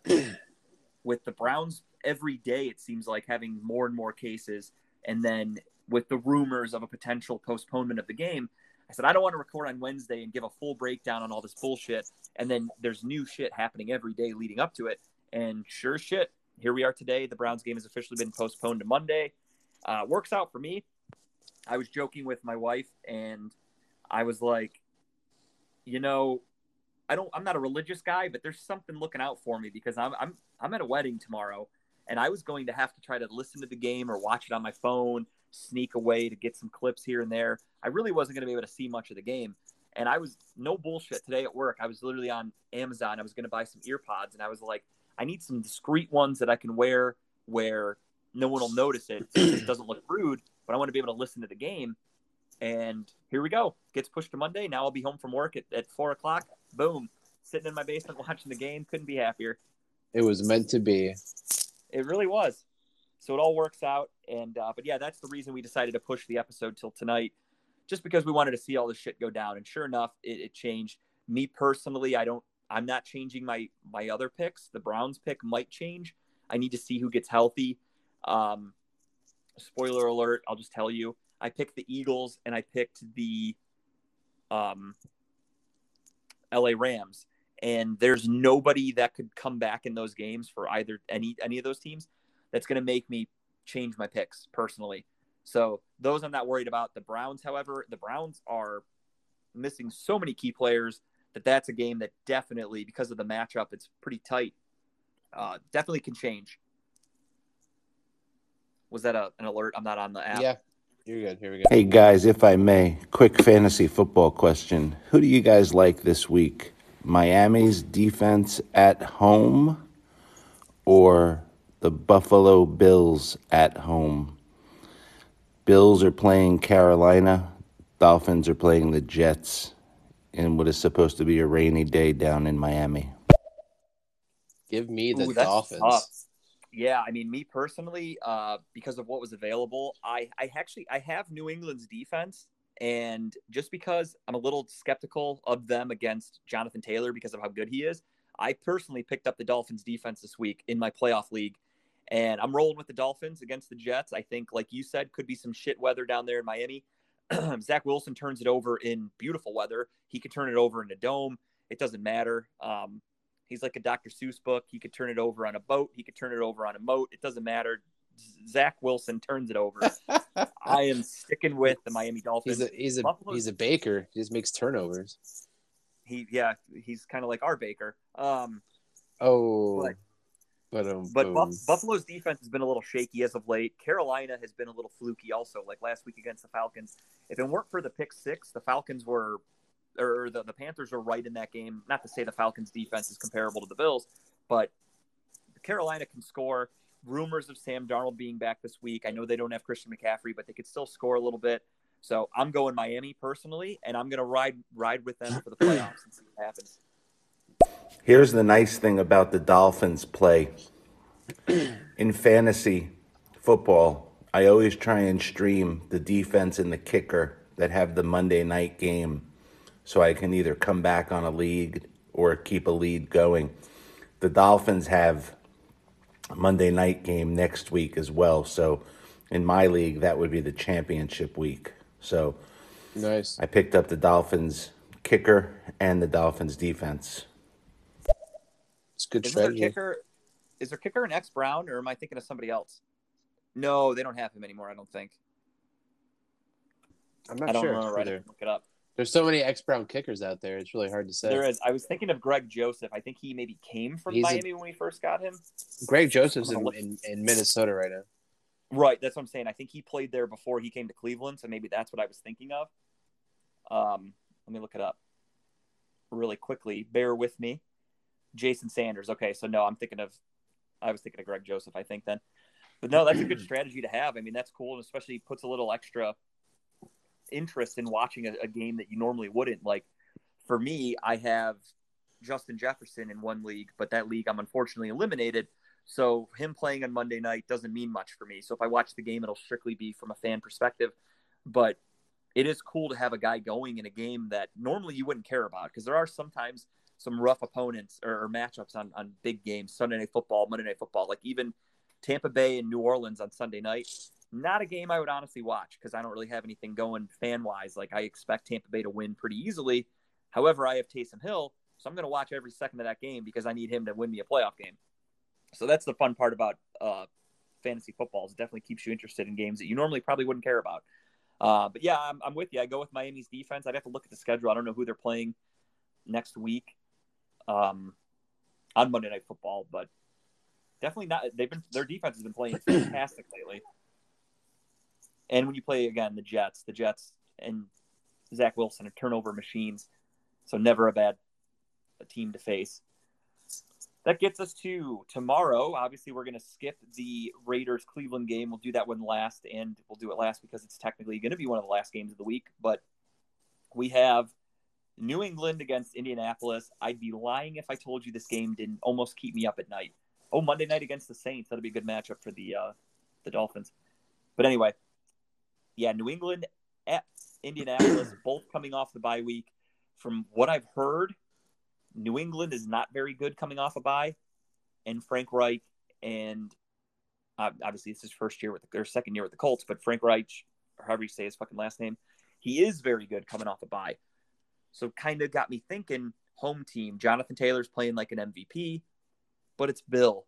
It's Bill Belichick. The Patriots are playing as one of the best teams in football overall. They're one of the hottest teams in the league. This was a tough pick. I ended up just going with Bill Belichick because I can't bet against him at this point. So I went with New England. Yeah, this was this and plus one other I think was a tough one for me this week. This was very hard. Um, I didn't go into the detail you did as far as it goes. I just know that both teams are just playing pretty good football right now. Um, but yeah, I went with New England. I, it's hard to go against Bill Belichick. I think the the Patriots are starting to finally find out who they are as a team. Um, and I just I, I until he loses, it's hard to really bet against him. I mean, it, honestly, it should be a really good game. Like if I can sneak away to watch a little bit of it, I, I plan on it because you have from what I this is all what I read because I did a lot of research on this game to make my right pick. I mean, we're getting down to the nitty gritty in. Uh, so for those of you that don't know, Kyle and I are in a Facebook Pick'ems group with some friends, and I am slowly, not slowly, but I am I'm sitting atop everybody by three games. I mean, that could quickly turn around in an instant. So I have to put a lot of emphasis on making sure I'm right. and I, I I did a ton of research on this game, and I saw you know that the the Colts have a top five rushing defense, so they're they're going to do their best to shut down the run and make Mac Jones beat them.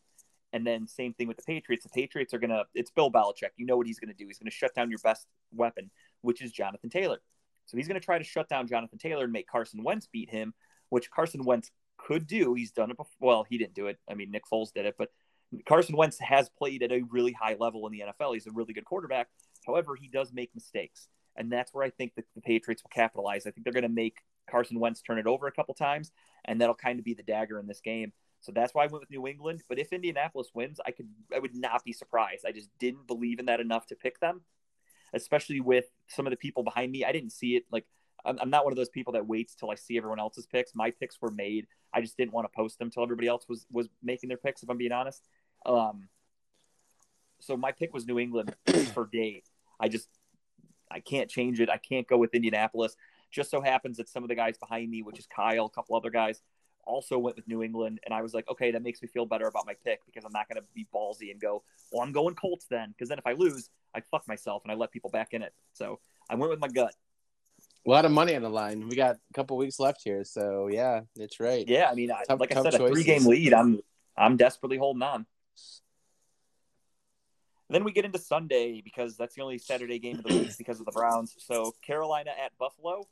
Uh, to me, this was kind of an easy pick. I think Buffalo, over the last couple of weeks, have showed that I don't really count that Monday night game against the, the Patriots. I think that was a fluky because of the shit weather. That was a fluky game. I think Buffalo's decent, but I do think that they're they're showing their weaknesses.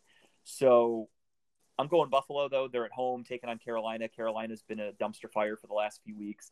They're struggling to stay afloat, and I don't know what the weather's going to be specifically. I didn't look it up, but it's Buffalo in December. So I just assume it's going to be pretty shitty. So give me the team that plays in that weather regularly. I'm taking the Bills. Yeah, no, this is a pretty easy pick. Buffalo too, and this, we can't talk about weather. I mean, this weather has been freakishly different this year. I mean, with 60 degree weather last week or this week in December, it's crazy. Yeah, I mean that's kind of common though for Cleveland. Like I remember a few years ago on Christmas, I, I, I was going, you know, back and forth from families and stuff like that, making our trip, and or maybe Christmas Eve, and it was like 65 degrees. I was wearing a t-shirt, no jacket, and then like a week later, it was a foot of snow on the ground. So that happens in Cleveland a lot. I mean, the game in Buffalo just what two Monday nights ago against the Patriots was a snowstorm, 60 mile an hour winds, like it was crazy in Buffalo. So I just assume. Yeah anytime you get into the, the winter months in Buffalo, I just expect bad weather and wind and chaos. So that's what I'm going with in this one. And I think even if it was played in Carolina, I'd probably go with the Bills anyway. Next up, we have the Miami Dolphins at home taking on the New York Jets. And same thing, weather doesn't really factor in for me. I just think the Dolphins are the better team. Brian Flores is my guy, and I think he's going to do whatever he has to do to shut down that shitty Jets team. And it should be pretty easy for them. Miami, don't look now; they're creeping up on everybody and making themselves into the conversation for the wild card. And I think they help themselves with another win here against the Jets. Yeah, I can't. I don't think I picked the Jets once this year. Um, yeah, it's it's a Miami pick for sure. Yeah, the Jets are they're terrible. They're a team like you said. I would never pick them. Uh, this game got moved to Tuesday. Do you want to wait and do it at the end because we'll go in order? do you want to just knock the Washington Philly game out now? Up to you. No, just knock it out. We're going in order. It's fine. All right, I'll let you go first here. I keep going first. I feel rude. well, you are rude, but it's okay. Um, yeah, I know. I said I feel rude. I don't care if I am. It's when I feel it that I bring it up. um, this game for me was I, I, just I've been riding Philadelphia all year. I think I've picked them in most games they played. Um, it doesn't change here. I think it's going to be a good game, but I don't know. Is Heinicke is is he out or or is he not? Is um, he so playing? Heinicke he he got added to the COVID list today, which oh, so really is going to make it well, it's going to make it tough because of the new the new policies. I'm assuming he's vaccinated, so we'll see. He might be able to get t- cleared by Tuesday. However, if I'm not mistaken, he was also battling a knee injury, and there were some reports that he wasn't going to be playing anyway. But this stretching it out another two days, maybe that helps him. But I look at it as you have a Taylor Heinicke who's at, you know, maybe 50% health wise, right. if that, if right. he can even go. I still, I'm, I'm gonna, I'm with you. I'm rolling with Philadelphia in this one. Yeah, it's it's. Uh, I just go. I mean, Philadelphia is, is a good team. They're just not perfect, but I, they're they're a better team than Washington. and on top of it, Washington is in a similar situation to the Browns, where they have whether Heinicke plays or not, they have like 20 people on the COVID list. So even with the new protocol in place, maybe they get a handful of them back for Tuesday. But is it enough? I don't think so. I'm going with the Eagles. Next up, we have Arizona at Detroit. As I mentioned earlier, DeAndre Hopkins is going to be out for probably the rest of the season with his knee injury. Arizona coming off a tough loss to the Rams. Detroit coming off a dominant loss from the Denver Broncos. Pretty easy pick for me. I mean, I'll I'll just take this one and say I think we're both going to go with Arizona. Yeah, yeah, we're both going Arizona for sure. All right, pretty easy. Don't even really need to give an explanation on that one. Next up, we have Dallas taking on the New York Giants. Uh, Dallas is again, as I said when they played the Redskins or the the football team last week, they let them back in it. They took their foot off the gas in the second half. The, they're struggling. Jerry Jones even kind of came out and, and admitted that Dak Prescott is struggling as of late. He's in a bit of a slump, as he called it, and a little turmoil there because Dak came out and said, "I don't feel like I'm in a slump." I kind of disagreed with what Jerry had to say, but I don't think it's enough to where it's going to hurt the team. I think it's just a little mid-season frustration. I think they get it out of their system against the Giants this week, and I think Dallas wins pretty easily. Yeah, I, I can't see the Giants making this any kind of a game. I mean, maybe 10, 10 point game, but I think the spread's like 10 and a half anyways. Um, but yeah, give me Dallas in this game. Yeah, this one's pretty easy. This is a good week. It, it's kind of fucked up because you have games that are super easy picks, and then you have questionable games. Like I don't know who to pick. So this next one here is one of those doozies. We have, I'll let you take it away. We have Tennessee at Pittsburgh. Well, I'm just going to keep my streak of never picking Pittsburgh.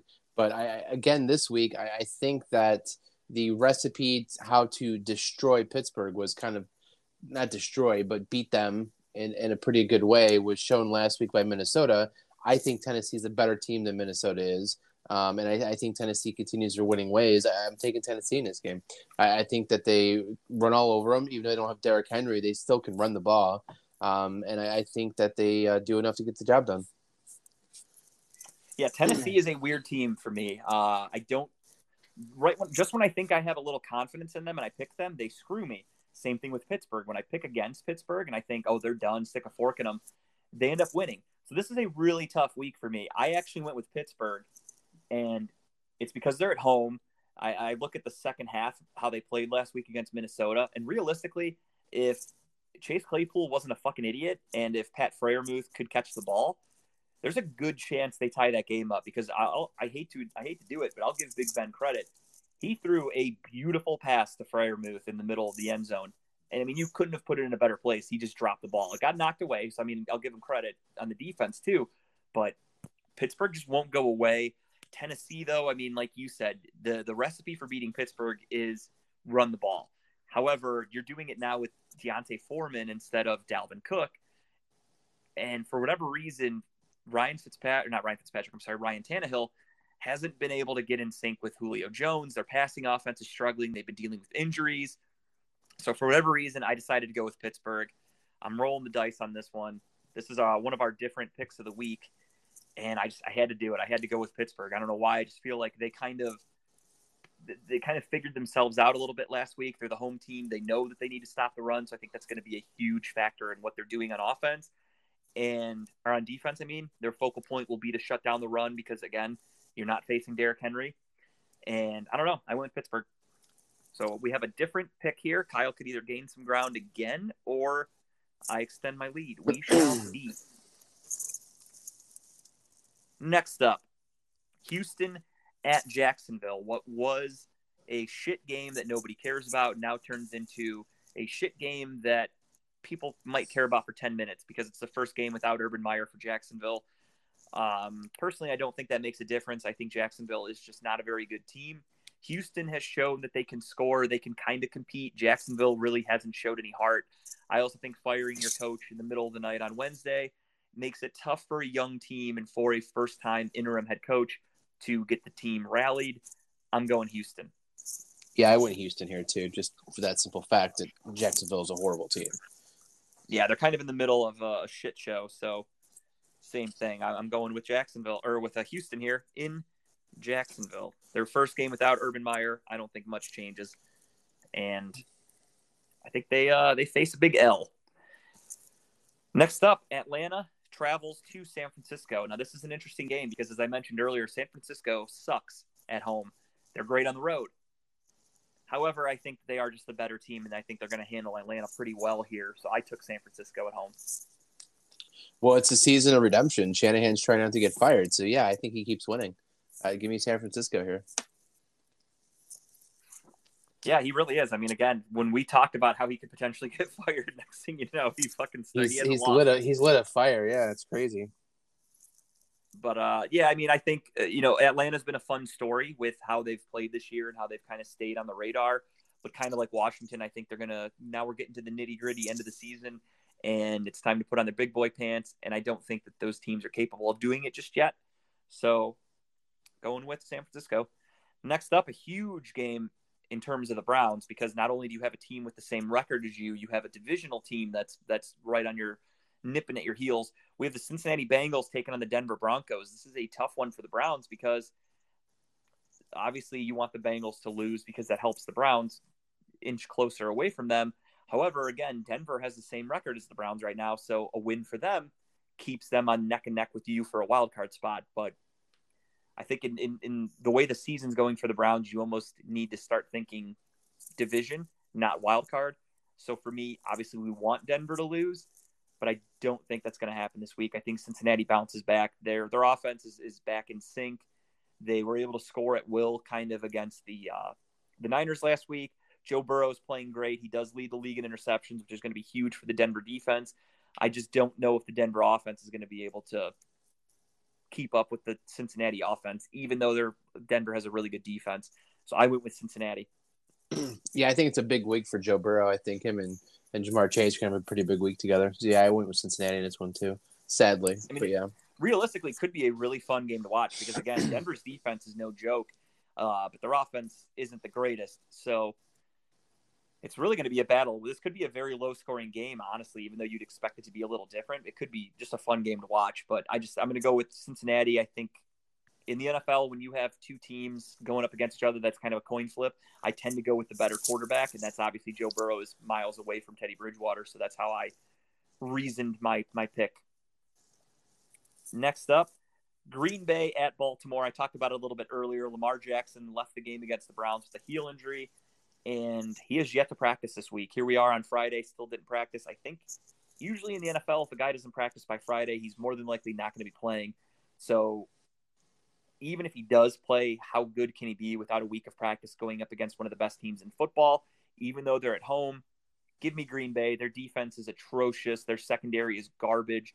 The Browns were destroying their secondary, getting penalties left and right. Aaron Rodgers and Davante Adams are obviously on another stratosphere compared to Baker Mayfield and any Browns wide receiver. So give me the Packers in a, I'm going to say blowout. I'm going to be honest here. Blowout, huh? Nice. I, I did see some people picked Baltimore in our our, our league or uh, pick them. One of them being a guy right behind you, actually. So I'm yeah, hoping that, uh, that because he is a Baltimore Ravens fan. Right, of course. I like when a guy picks with his heart and not his head because that's how I pull away, and I'm more than okay with it. Uh, but uh, you know, I went Green Bay too. I think this is a season for. Uh, I think it's back to back MVP I mean, seasons for Rodgers here. Green Green Bay's ten and three. They're playing great football. Their defense has been playing really well as of late. Um, I mean, again, their offense is clicking on all cylinders. Then you're facing against a very depleted secondary in Baltimore with they're on like their fourth and fifth string cornerbacks who again the Browns were able to really easily expose and I think Aaron Rodgers is obviously he's you know not even close and to any quarterback really in the NFL except for a handful so I think they win pretty easily. Next up, this is a game that also got pushed to Tuesday night, but we'll just do it now because we're here.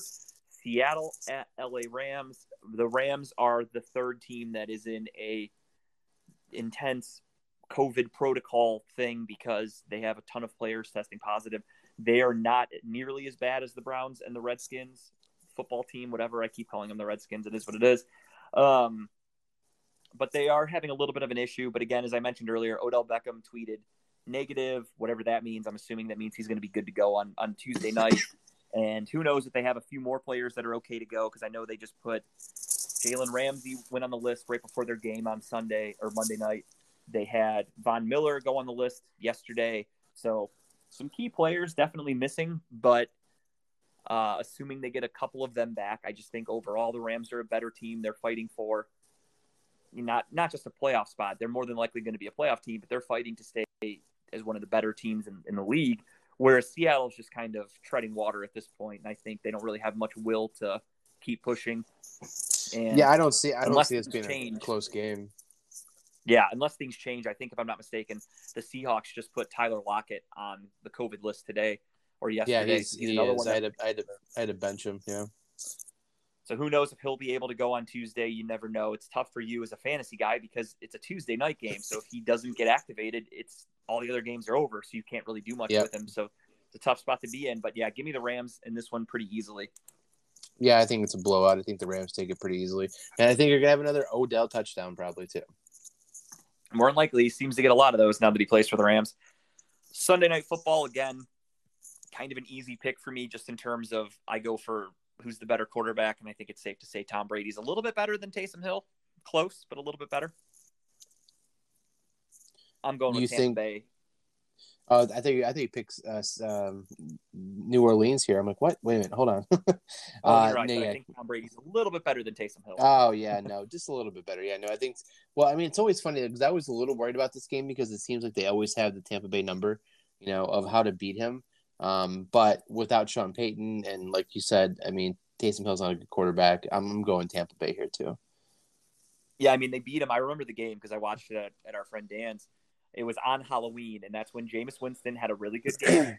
and then he tore his ACL. They put in Trevor Siemian, who came in and played surprisingly well.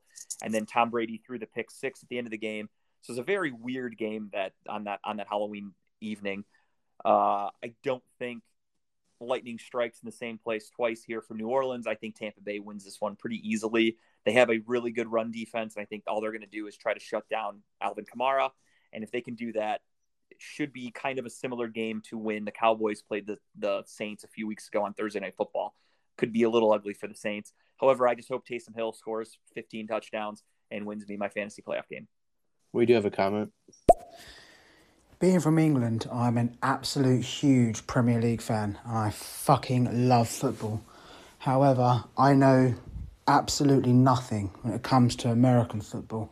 So perhaps you can give like a little um, a little uh, layman's term explanation as to how it operates. And I could do the same vice versa if you're interested in the Premier League slash football. When I say football, I mean soccer. yes. well, thank you for listening all the way across the pond. That's awesome to have a listener from England. Uh, me personally, I know nothing about soccer, football, whatever you want to call it. Um, never really been a thing for me. I, I'm I'm pretty easy when it comes to sports. I like football, baseball, basketball. That's kind of my thing. That's it. I dabble in hockey a little bit. Uh, soccer, everything I know about soccer, I've learned from Ted Lasso over the last two years. Um, honestly, that I, I, learned that it's called the pitch. I learned that from Ted Lasso. So you could thank that show for keeping me up. You've watched a couple soccer games. You, you've had people over to watch them. What do you yeah. know about soccer, Kyle? I mean, I know I know enough to be interested in watching soccer. Um, I've I've I don't have a favorite team. Um, I just know my uncle. My uncle is from England. Well, my wife's uncle is from England. Um, he's a he's a premier he's a premier Premier League fan. So him and I always talk soccer sometimes. Just you know what's going on over there. Our friend Greg, mutual friend of the show, um, he is a huge soccer fan. He came over to my house and watched the uh, uh, championship match uh, probably about two months ago. Um, but this guy was asking about us explaining football to him. Go ahead and take it away, Justin. You probably explain it better.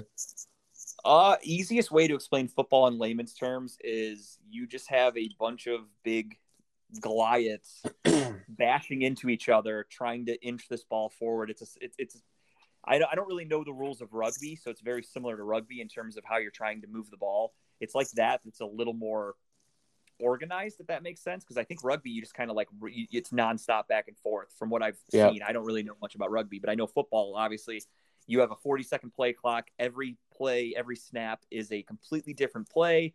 It's schemed specifically of which way a guy is going to block, if you're running, etc. Um, really hard to explain it. Uh, I'd have to like I'd have to have like hours to really go into detail. Uh, my suggestion, if you can, I would suggest just start watching some games, try to pick up what you can. Uh, being self-taught kind of helps. I mean, there's overall like the intricacies of the rules can get confusing. The, the a lot of the rules don't make sense. Um, I have people text me sometimes and they'll be like, "Wait, how is that not our ball? They did this, they did that," and I have to go, "Well, technically the rule is this." Like, there's some weird shit that goes on with it. But overall, I mean, football is a fun game. It can be a little boring at times because, and I'm speaking for American football, because you do have a lot of downtime. You might go an hour and a half with no one scoring, just punting and punting, and you don't really see anything. Whereas soccer, it's soccer's like hockey a little bit, where there's always a chance to score. It's back and forth all day. It may not be high scoring, but there's always a chance because I do watch a little hockey, so I know that can be, you know, edge of your seat stuff. I know soccer fans, football fans are extremely diehard and dedicated, and the hooligans and stuff like that. I've always heard about. So soccer definitely seems fun. I just haven't myself ever been able to get into it back to back comments here from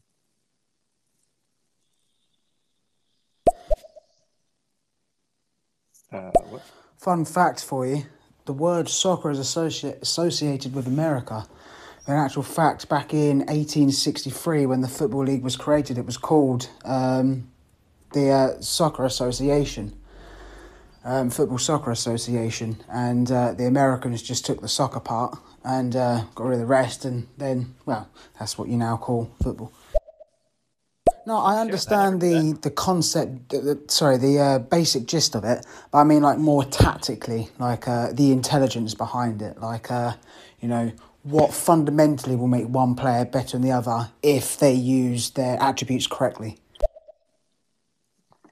Ooh, that's a good question. Um, honestly, a lot of it has to do with with coaching and scheming. There are certain teams that just have better overall coaches. For instance, I'm sure you've probably heard of him, Bill Belichick. Bill Belichick can take a quarterback, like look at Tom Brady, for instance, that he was a six round pick, not expected to be anything. And Bill Belichick worked with him. And I mean, obviously, a, a ton of credit goes to Tom Brady. But when you're put together with the proper coaching and, and, and players around you, it can really make a player thrive. I mean, for instance, again, Tom Brady went to New England, turned out to be the greatest quarterback of all time. If Tom Brady were drafted by any other team, he probably would have been out of the NFL in a year or two. So it really boils down to just the perfect scenario with a player. You have to have the talent, you have to have the drive. Um, that's just quarterbacking. I mean, obviously, there's 20 other positions we could go over of like specifically how to make them great, but I'll just start with quarterback.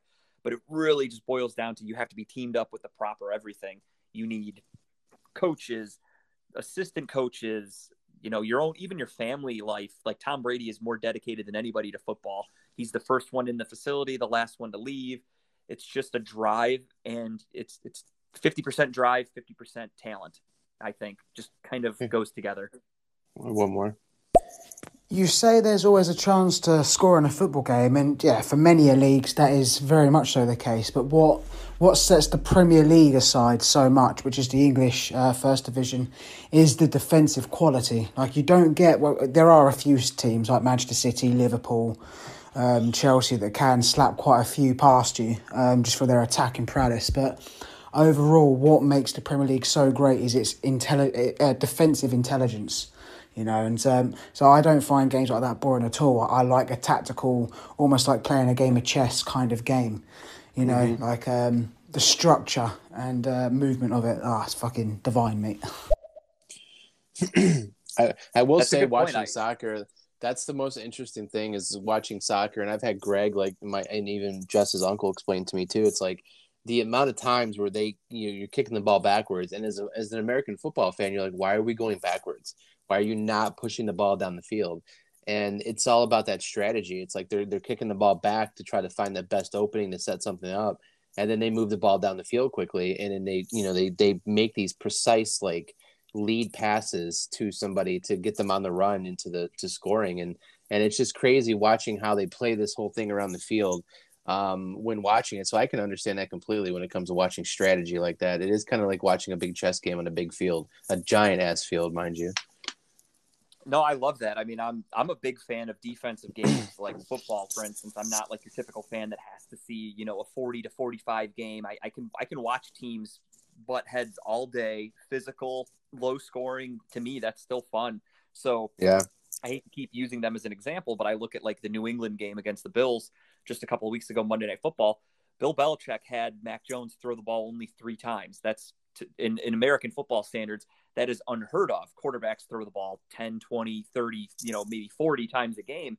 He threw the ball three times, still won because his strategy was we're just going to run the ball and we're going to stop you on defense. It was a, at the time, you know, it wasn't, it was average scoring. I wouldn't say it was low scoring, but it was kind of average, but it was just a tactical. Bill knew we're not throwing it. You stop the run, you beat us. If you can't stop us, we're going to beat you. And that's exactly what happened. And it was, it was a really fun game to watch. So, it sounds like we're kind we're on the same page where we can both find something like that very entertaining. Another one. Yeah, that's right. You um in football, possession is the game.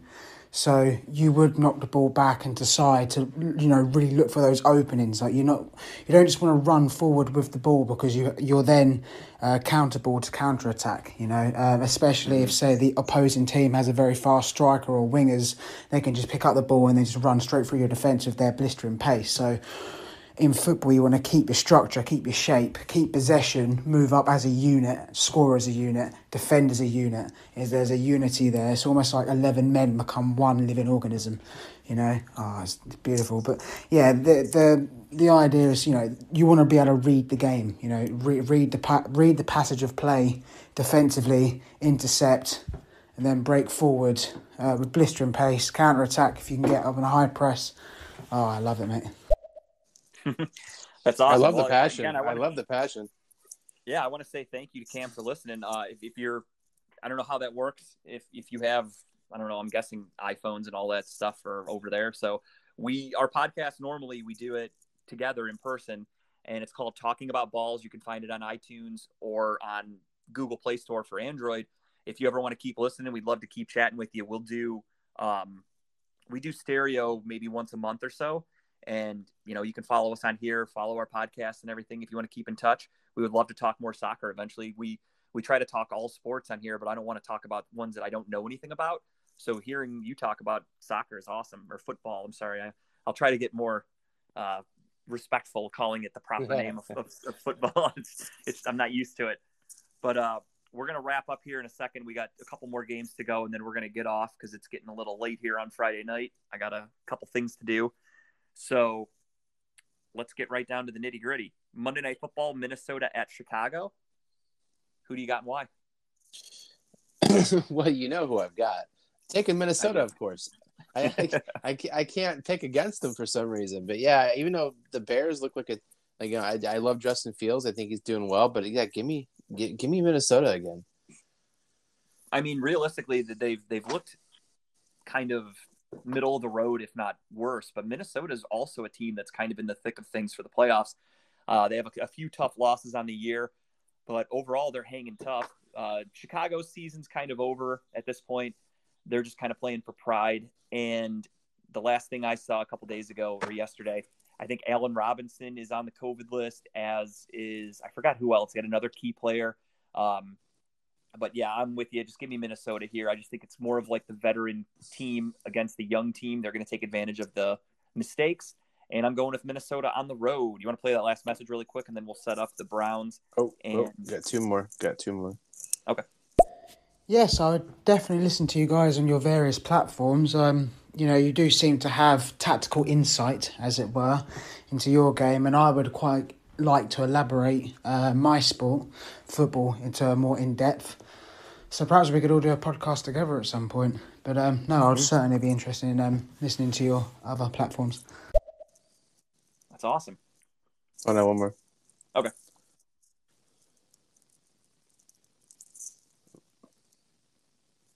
Just not letting me play.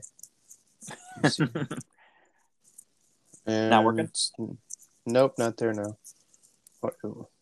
Have a good evening, boys. I'll um, oh, I'll give you a follow on some of your other podcasts. Awesome. Appreciate awesome. it, Cam. Thank you. All right. and last but not least, we have the Cleveland Browns against the Las Vegas Raiders, the COVID Bowl, the who knows what the hell to expect bowl, because Monday night, 5 o'clock. At this point, the game was moved. And to my knowledge, nothing's changed. We're not getting, Uh, you know, as of right now, as it stands at 8 o'clock on Friday night, there are no other players activated. So moving the game to as of right now has done nothing. Could that make a difference by Monday? Sure. But so is right this now, like an a- it's like an asterisk if we get X player back. You know what I mean? It's like I'm going to say Raiders, but I'm going to say Browns if I get this, this, and this person back. Like, how do you want to do this? so this is going to be this is to be we will make our picks here live on the show. I also am going to go Raiders. Spoiler alert, um, because of how depleted the Browns are.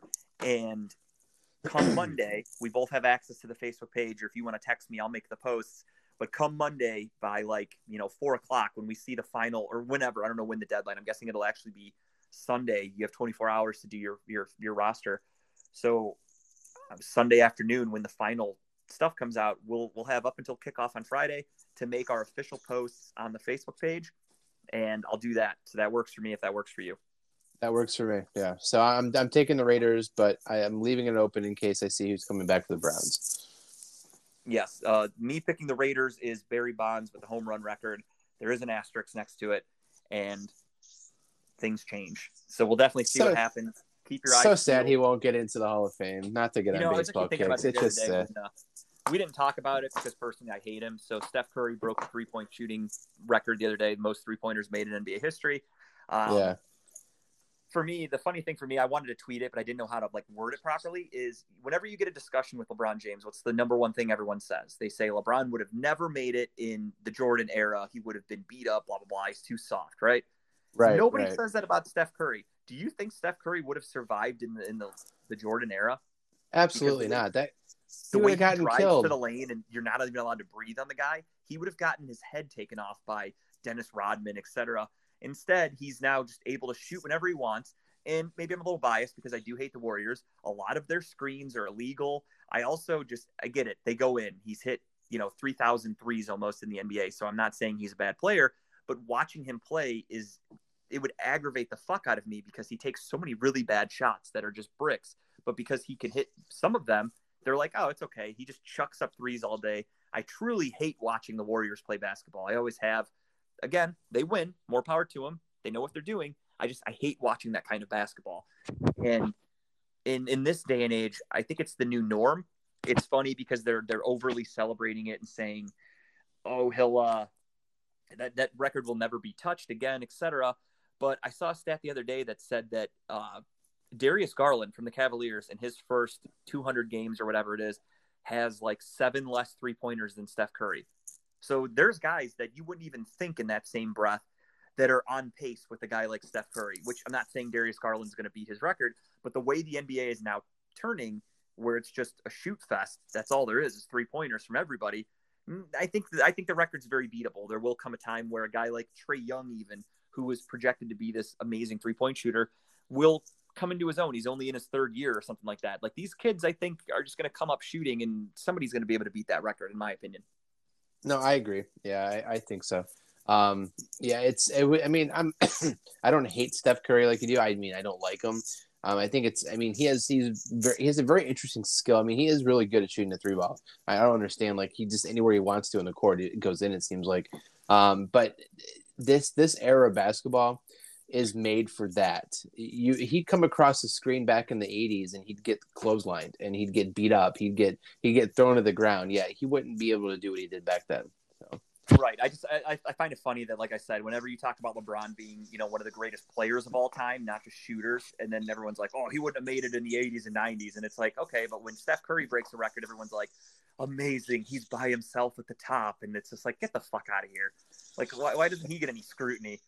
And the, the reason I brought him up was because you mentioned Barry. We were talking about Barry Bonds. Yeah. I, I, looked up. Somebody tweeted something like, "What record will never be touched?" And I saw Barry Bonds' home run record, or something like, "Not won't be touched." It's something like, "What guy stands so far ahead at, at from first to second? Like Steph Curry's gonna be after he's done with his career." And I just thought, like, hmm, Barry Bonds' home run record is pretty damn impressive, even though Hank Aaron's close to him at second place. Yeah, I don't think anyone's ever going to get past Barry Bonds. I don't mean I don't know if anybody's and on track to do thing it. For me, like, is think about how many times he got intentionally walked. If they actually just pitched to Barry Bonds normal, his Yep. I mean, he he'd probably be in in in a thousand plus. Like he'd be close to quadruple digits. Steroids or no steroids, you'll never convince me that steroids help the man hit the ball. You know, it, it's hand-eye coordination. I don't care. That doesn't change the fact. Sorry. He was hitting 30 home runs in Pittsburgh before he went on the juice. So it's not like the guy couldn't hit. And that hand-eye coordination, there's nothing steroids can do with you unless he got his eyes removed and turned into robots, robot eyes. He, that, like you said, you hit the ball that well. That's just a God-given talent. The juice just Yep. helped his career a little bit and, and heal a little bit better and shit like that. So Yep. I agree. Put Barry in the Hall of Fame. That's going to be our new sign-off for every episode. Put Barry in the Hall of Fame till he gets it. I like it. All right, but that's going to do it for me. I'm going to hop off of here and get myself ready for my Friday night. Enjoy. What are you doing? Anything fun? No, Tara's actually gone for a wedding tonight, so I am home alone. I'm going to watch some TV, maybe play some video games. Literally, just treat myself like a, a middle schooler that has, you know, parents are out of town. I get to just play video games and be alone, and I'm excited. You gonna drink some Surge and eat some candy while playing video games? Nice. I mean, I don't want to spoil all my fun, but absolutely, it's Mountain Dew, not Surge. It's hard to find. yeah, All right, man. Well, enjoy your night. Have fun. you too. Get yourself healthy and better, and I will uh, talk to you soon. All right, later, dude. Later.